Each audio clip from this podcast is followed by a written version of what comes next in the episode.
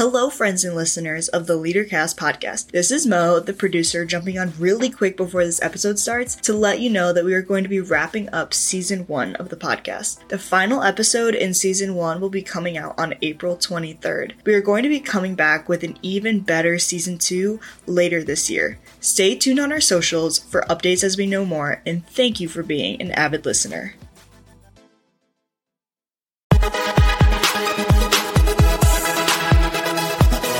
This is the LeaderCast podcast, helping you be a leader worth following.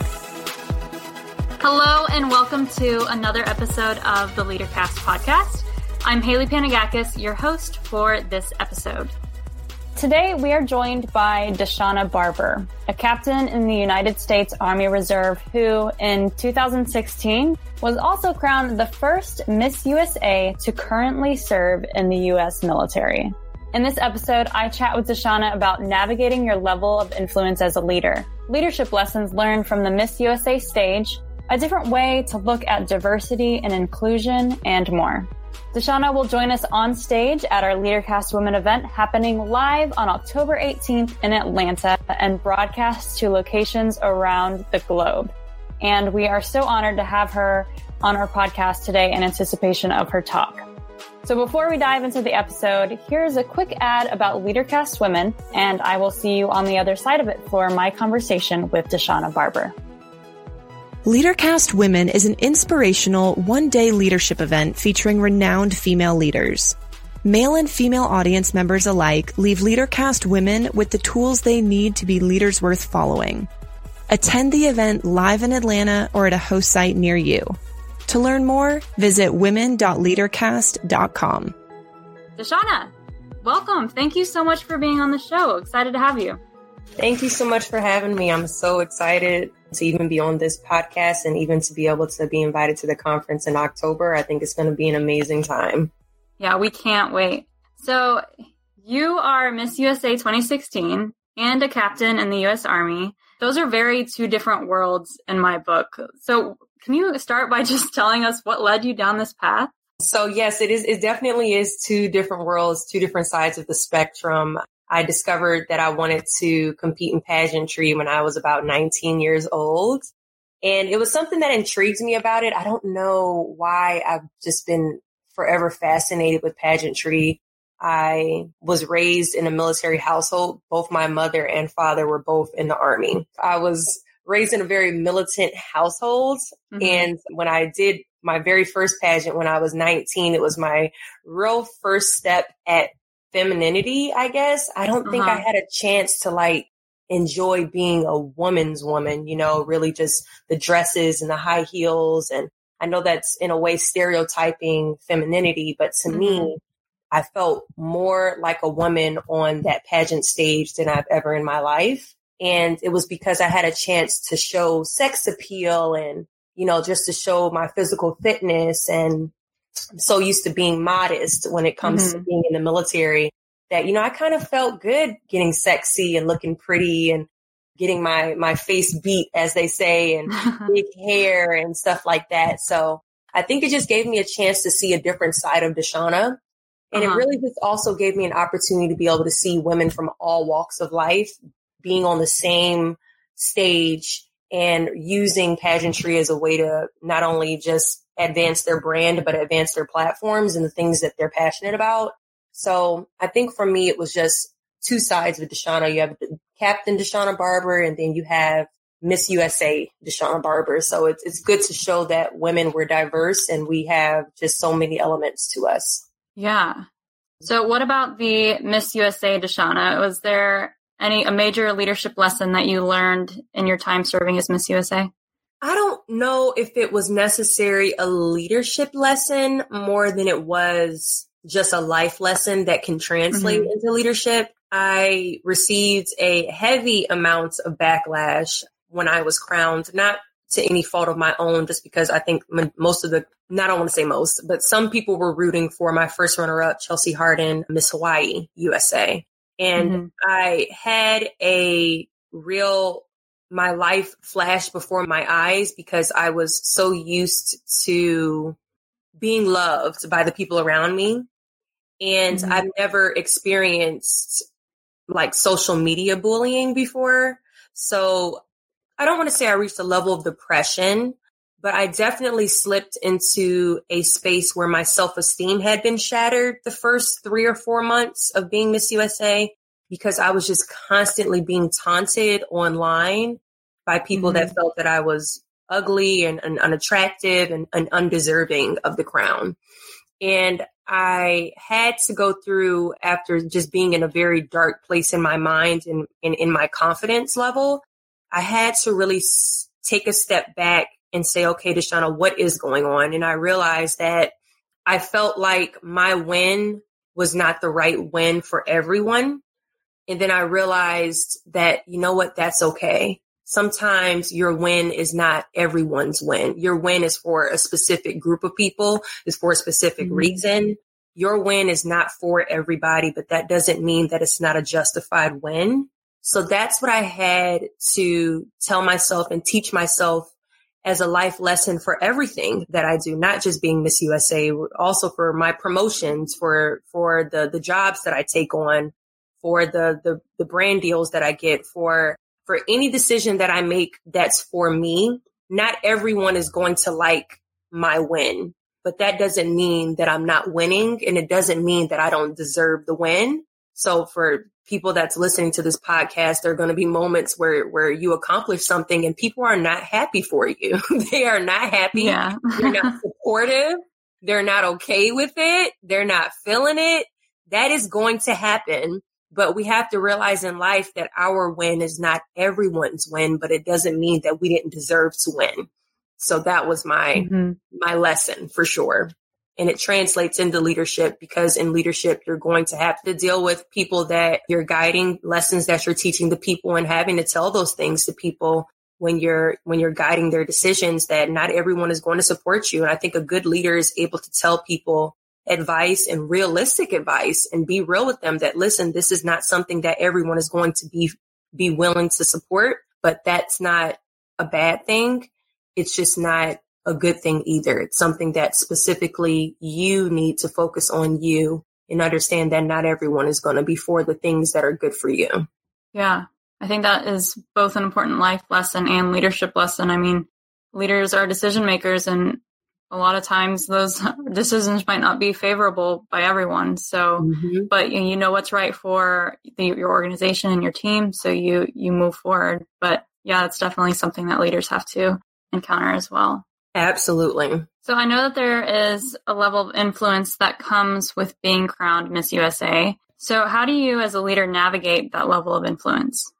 I don't want to say I walk on eggshells, but I do make sure that I'm always thinking about being a role model. I think mm-hmm. that when a person has influence, there is a level of responsibility to be an individual and think about individuality but to also make sure that you remember the amount of people that have their eyes on you and that you're being a good representation. So I think that my level of influence, one side on the military and one side on the pageantry side, is that I have soldiers that are looking up to me. And then on the pageantry side and just in general, I have young men and women, but specifically women looking up to me as wow, like look at this amazing girl that shows that there are ways to be more than one thing. There, there are ways to pursue different careers and different dreams. So I think I manage that level of influence just by, by making sure I'm thinking about the steps that I'm taking, the brands that I'm supporting, the things that I'm saying. I'm always focused on being as honest as possible. I'm also always focused on making sure that I am a beautiful representation of not only the uniform, but also of the Miss USA crown. Mm-hmm. So, what is the biggest leadership lesson you've learned through serving the U.S. Army? The biggest leadership lesson I have learned through serving in the Army, I learned that leaders are accountable for their soldiers. I remember when I first took command of my unit back in 2014, I believe. Yes, because I had the unit for around four years. I took the took the unit over back in 2014. It was my very first command, and I remember I was out at the range, and my battalion commander walked up to me and asked me where two of my soldiers were.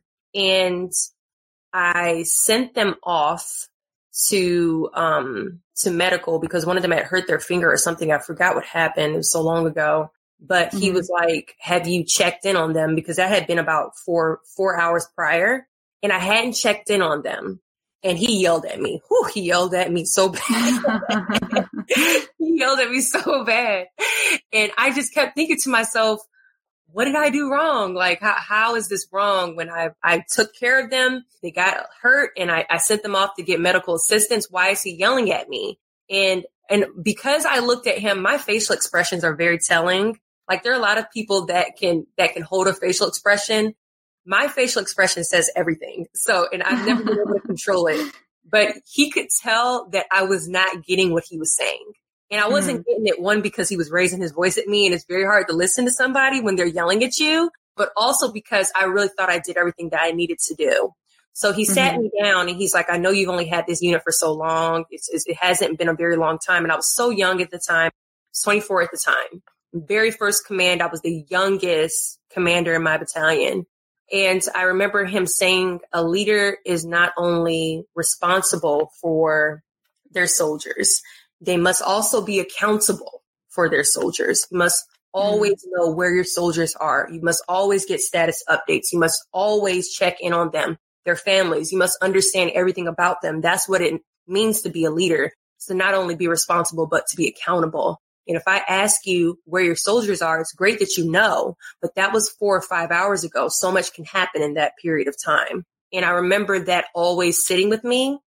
And I was forever changed after that conversation because from that day forward, I made sure that I was not only responsible, but accountable, that I knew where all my soldiers were. I knew their statuses when it comes to their jobs. I knew what's going on with their family, if they're in school.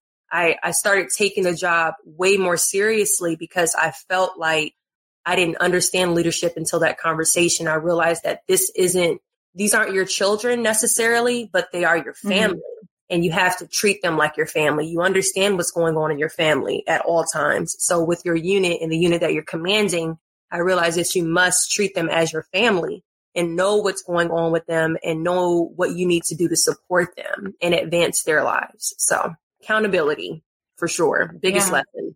Yeah, accountability is so big too.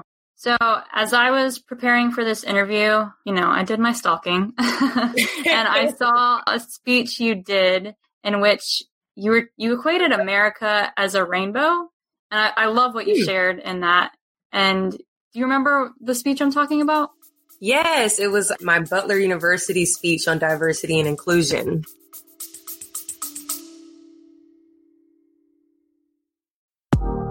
Developing world class leaders in your community is now easier than ever with LeaderCast. In addition to our flagship May event, becoming a presenting partner allows you to stream multiple events per year, each with an opportunity to earn money. The new LeaderCast lets you invite 1 to 1,000 people with unlimited streaming opportunities. Check out more at leadercast.com or the link in our bio.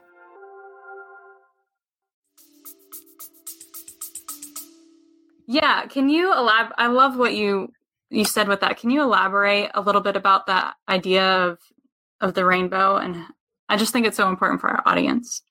Oh, absolutely. So this speech, I think I did back. I think it was mid February, and it was a diversity inclusion speech. And I posted a picture, and it was I used a, a power. Sometimes I use PowerPoint presentations, which I might use at LeaderCast. I'm not sure yet, but I posted up a picture of a rainbow and I asked the audience, what is this? And it was a little girl in the very front row. Uh, one of the students brought their daughter and she's like, it's a rainbow. I'm like, well, thank you, sweetie. You're about to prove my point. I was like, why is it a rainbow? And this girl is probably like six or seven. She's like, it's because there's so many colors. And I was like, exactly. And I told them that since kids, since our younger ages, we know that rainbows are colorful and what makes them a rainbow are the colors. And I told them that if you remove the colors, which I posted a picture of the same shaped rainbow, but it was, it was no colors in it. It was completely white. Mm-hmm. And I said, if we remove the colors from this shape, it is no longer a rainbow. And then I brought up the fact that when this country was founded after the Revolutionary War, there have always been people in this nation of different races. There has there has never been a point before the Re- Revolutionary War where America did not have people of different races, whether they're Native American, they're European, or they're African. They're people from mm-hmm. all different continents. And I said that if we saw America the way that we view rainbows, would we really need to discuss diversity and inclusion? And the reality is that we wouldn't need to talk about diversity and inclusion if we actually saw America for what it is. And America is colorful and it always has been. If we view it that way, we no longer have to talk about diversity. We no longer need to talk about quotas on how many women, how many men, how many black girls, how many black boys, how many Asian, how many Hispanics. Like we don't need to meet a quota when it comes to the amount of employees that we have of different races. We wouldn't need to do that because we would automatically see the problem when there is no diversity in our businesses and the um, people that we employ. We would never need to even have this discussion, but we have the discussion because a lot of people in this country, we don't see America for what it really is. And that's a diverse nation that has always been diverse since it was built. Mm-hmm. Yeah. And I will note we do have an international audience. I know that we're talking a lot about the US, but which is a given because you're Miss USA. But I think this is something that, as a, you know, from a global perspective, something that we're dealing with. So I just wanted to note that so that our interna- international listeners know. But the reason I brought that up with the diversity inclusion was I was going to ask your thoughts on how leaders can support diversity and inclusion in the workplace. But I think really I should ask how can we become more like the rainbow so diversity and inclusion aren't things that need to be thought of because they are part of us? How do, how do we get to that point? I think that it's a very difficult point to get to, if we're being honest. Mm-hmm. And it's only because our country historically has never been something that supports diversity historically, we have placed an elitist status on white males, right? That's always been the, the standard of the United States of America for so long. And I think that the best thing that we can do in terms of the steps we take is to not place anyone on a pedestal, to not place any race or any gender on a pedestal. And by doing that, we have to realize our own implicit bias.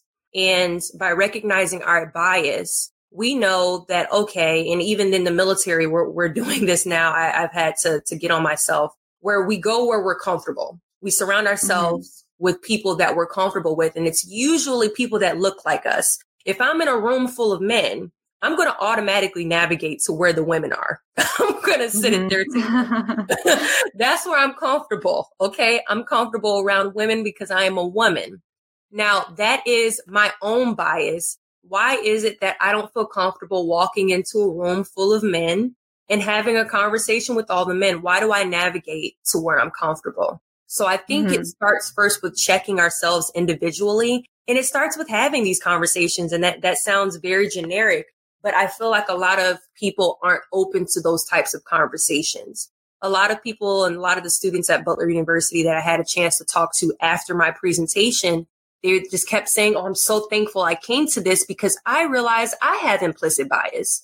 I realized that when I'm in a classroom and they say pick from a hat and there's a girl named Ashley, I might be a little bit more likely to be comfortable with her being in my group than if it's a guy and his name is Tyrone, because I automatically mm-hmm. associate that name with the African American male or someone mm-hmm. that's name last name is Rodriguez. I automatically know that that person might be South American or from South America or Hispanic. And I feel comfortable with someone that's name is Ashley and is probably a white woman because I'm a white woman. There was a young lady that I had a conversation with and she's like, I realize I have implicit bias. So I definitely going to make changes in my life. And I think that the nation is such a big nation. We are a huge country, but it is mm-hmm. very much possible if we continue to talk about diversity inclusion, we continue to push these types of courses into our universities, we have these conferences, we have these conversations. We have to work on each person individually mm-hmm. to remove bias from their minds so that it's easier for us to see America for what it really is. And I think that once we're able to continue to have these conversations, I think that 10, 15, 20, hopefully not 30 years down the line, but we, because that's going to be pulling out my lifetime soon. But I think that eventually we are going to get to a point where no one is going to see what's wrong with seeing America as a colorful country. But right now, mm-hmm. We that's how we see it naturally. When we turn on the television, that's that's a lot of the times what we see. I actually coincidentally, I just watched a movie called um Always Be My Maybe, Always Be My Yeah, Always Be My Maybe on mm-hmm. Netflix, okay? And it's such a hilarious movie. This is so off topic, but it's still on topic. and, and I posted this on my Instagram. It had two leading Asian American actor and actresses in the movie, and it was a romance. Mm-hmm. And I remember posting on my Instagram, and I said, I just watched this movie, Always Be My Maybe. And I don't know if I have ever seen a movie that is led by two Asian Americans in a romance. I don't know mm. if I've ever seen it before. And everyone kept messaging me like, you know what? You're right. I don't think I can think of one because I've seen one with, with African Americans and I've seen one with, with white Americans. And we're just, we're talking about mainstream media.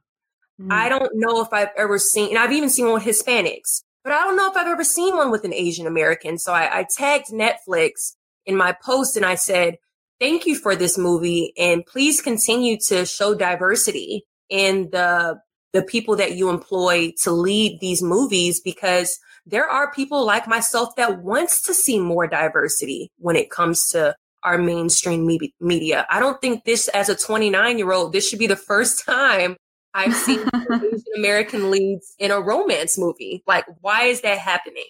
So I'm, I was so excited about it, but that just, that just goes to show that diversity and inclusion, it's not just about being black. It's, it's, it's also other races and ethnicities that aren't represented. Also disabilities. I, I don't know if I see people with disabilities that are represented in mainstream media.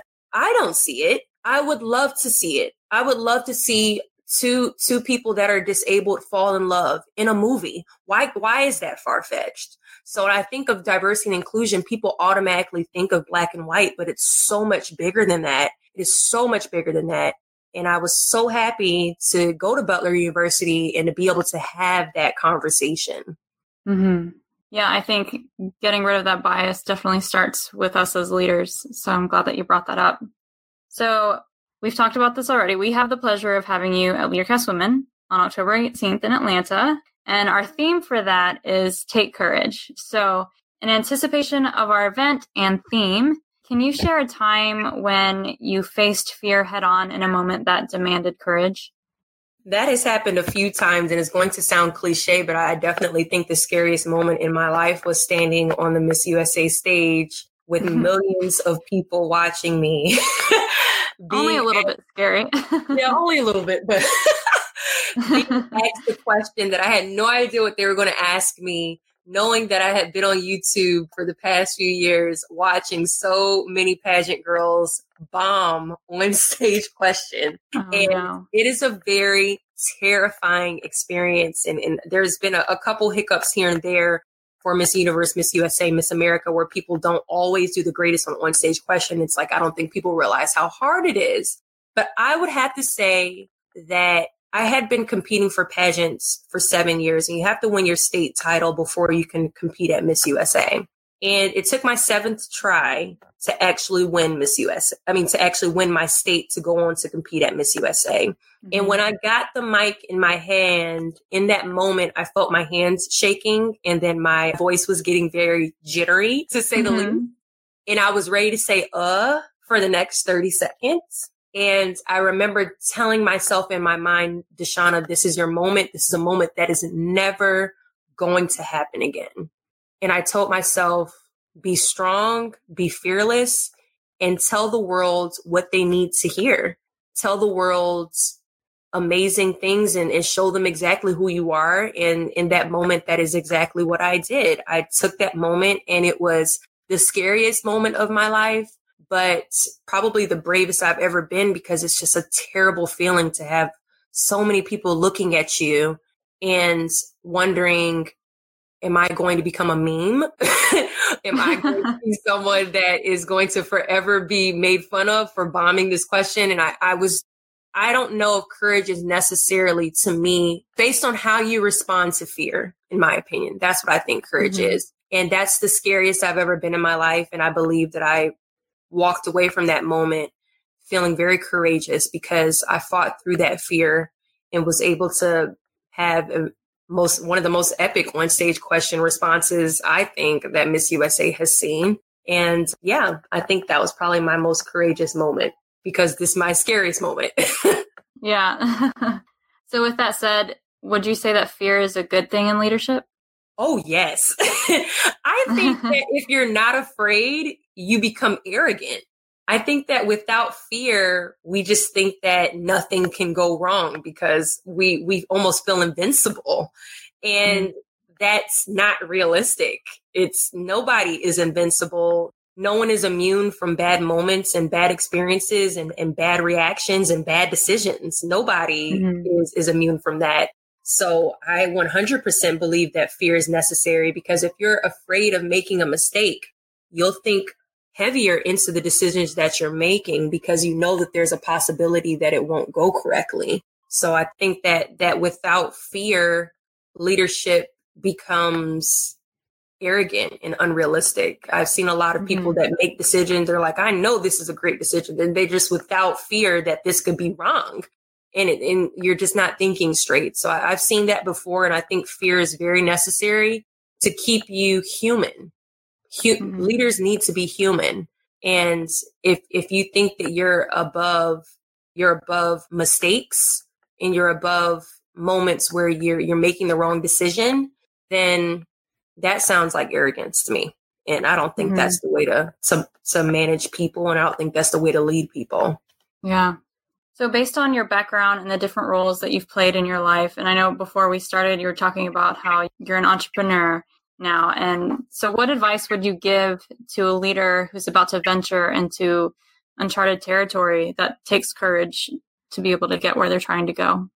I would definitely say to have faith Oh gosh, I would say to have faith. I think that the unknown is the scariest part of life. And every day to me, there's a level of unknown there. And sometimes we're, we're walking into positions and we're walking into new job opportunities. We're walking into to unknown territory in different rooms and people that we're surrounded with and the decisions that we're making. And there's just something scary about not knowing what's on the other side of a decision that you're about to make. So mm-hmm. I should mm-hmm. say to have faith because I believe that as long as your intentions are good, good always comes of it. It just may come with a few hurdles. But I always mm-hmm. tell people that it's it's so important to to not be fearful of the unknown and understand that the unknown is something that we have no choice but to encounter in life. So we might as well take it by storm.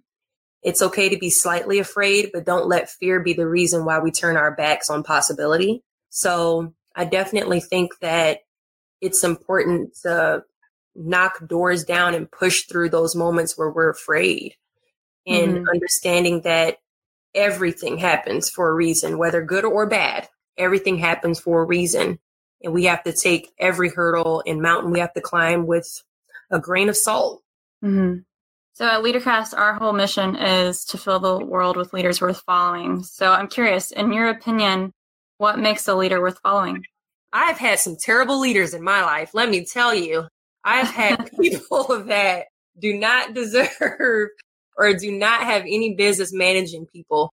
And I, I only say this because they're not, it's not that they weren't a good person. It mm-hmm. was because they were focused on how do I make myself look good. Mm-hmm. Sometimes leaders have to make decisions for their people or for the people that's following them and they have to put the people that's following them first. And that doesn't always make your peers happy. I've had to deal with that being a commander in my unit where I've had to make decisions where I'm putting my soldiers first but other commanders may not like that. other, it may be stepping on the toes of other commanders, but as a leader, they come first. And I think mm-hmm. that what makes a leader worth following is knowing that the person that's leading you is someone that you trust. And it is very hard to trust someone who you do not believe has your best intentions in mind. Mm-hmm. So I think that what makes a leader worth following is knowing that that leader has your best interest in mind. That is what makes a good leader. You're, you trust their decision and you know that whatever it is that they're going to do, they have thought through it and they have proven that they always think about you in their decisions. I have mm-hmm. Behind people and, and I've, I've had people that have been over me that only care about what makes them look good. They don't care about my best interests. They don't care about the best interests of my family, the best interests of my career progression. All they care about is what do I need to do to look good for other people? And that to me isn't sincere. Mm-hmm. So definitely someone that has your best interest in mind is someone that has proven to be trustworthy. Well, thank you so much for being on the show today. We really appreciate you taking the time and very much looking forward to your talk at LeaderCast Women in October. Thank you so much. I cannot wait. Listeners, thank you so much for tuning in today. You can learn more about Deshauna by visiting her website at deshauna.com. And you can also follow her on Instagram at Deshauna Barber. Again, you can hear Deshauna speak live at LeaderCast Women 2019 happening October 18th in Atlanta and broadcast to a location near you. So visit women.leadercast.com to purchase your tickets. Please share this podcast and subscribe so you never miss an episode. And we will see you next time for another episode of the LeaderCast podcast. Thanks for tuning in to the LeaderCast podcast. To ensure that you never miss an episode, subscribe to the show in your favorite podcast player.